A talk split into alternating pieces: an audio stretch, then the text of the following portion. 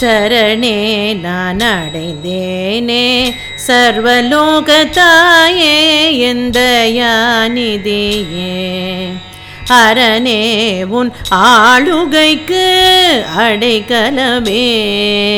அவனியெல்லாம் சக்திமயமே.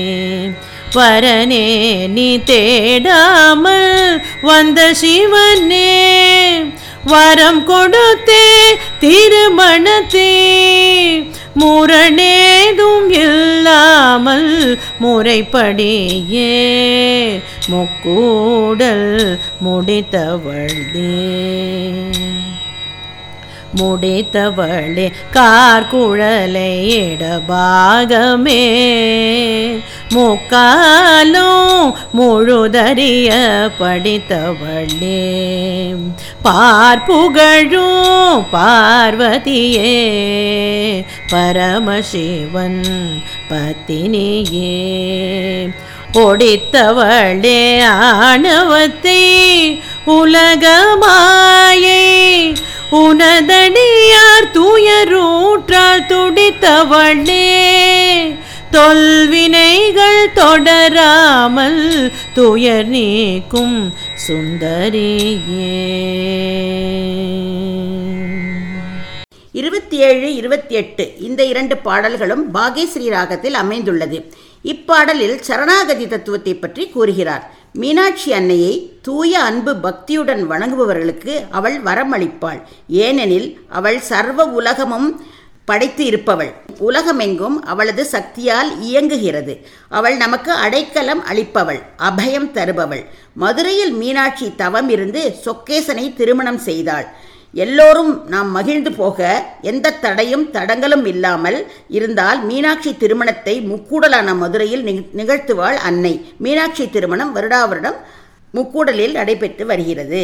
இருபத்தி எட்டாவது பாடலில் மீனாட்சி அம்மையின் முடி அலங்காரம் பற்றி சொல்லப்படுகிறது. அதாவது அவளது கார்குழல் இடப்பாகம் தூக்கி முடிந்து அலங்கரிக்கப்பட்டு உள்ளது. இதை நாம் கண்கூடா பார்க்கலாம்.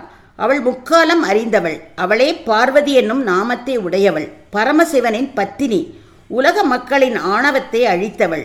உலக மாயையை அகற்றி ஞானம் தருபவள். அவளது அடியார்களுக்கு ஏதேனும் துயரமோ துன்பங்களோ வந்தால் ஓடி வந்து உதவுவாள். நமது பூர்வ ஜென்ம கர்ம வினைகளை தீர்ப்பவள். நம் தீவினை தொடராமல் நமது துயரங்களை காப்பவள் மதுரை வாழ் மீனாட்சியே. சரணே நான் அடைந்தேனே. சர்வலோகத்தாயே எந்த யானிதியே. அரணே உன் ஆளுகைக்கு அடைக்கலமே. அவனியெல்லாம் சக்திமயமே. வரனே நீ தேடாமல் வந்த சிவனே. வரம் கொடுத்தே திருமணத்தே. முரணேதும் இல்லாமல் முறைப்படியே. முக்கூடல் முடித்தவள்தே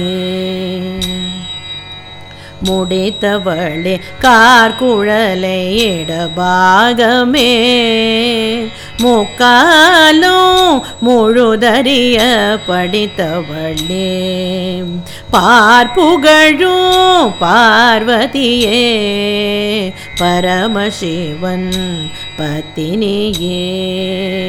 ஒடித்தவளே ஆணவத்தை உலகமாயே உனதடியார் தூயரூற்றால் துடித்தவளே?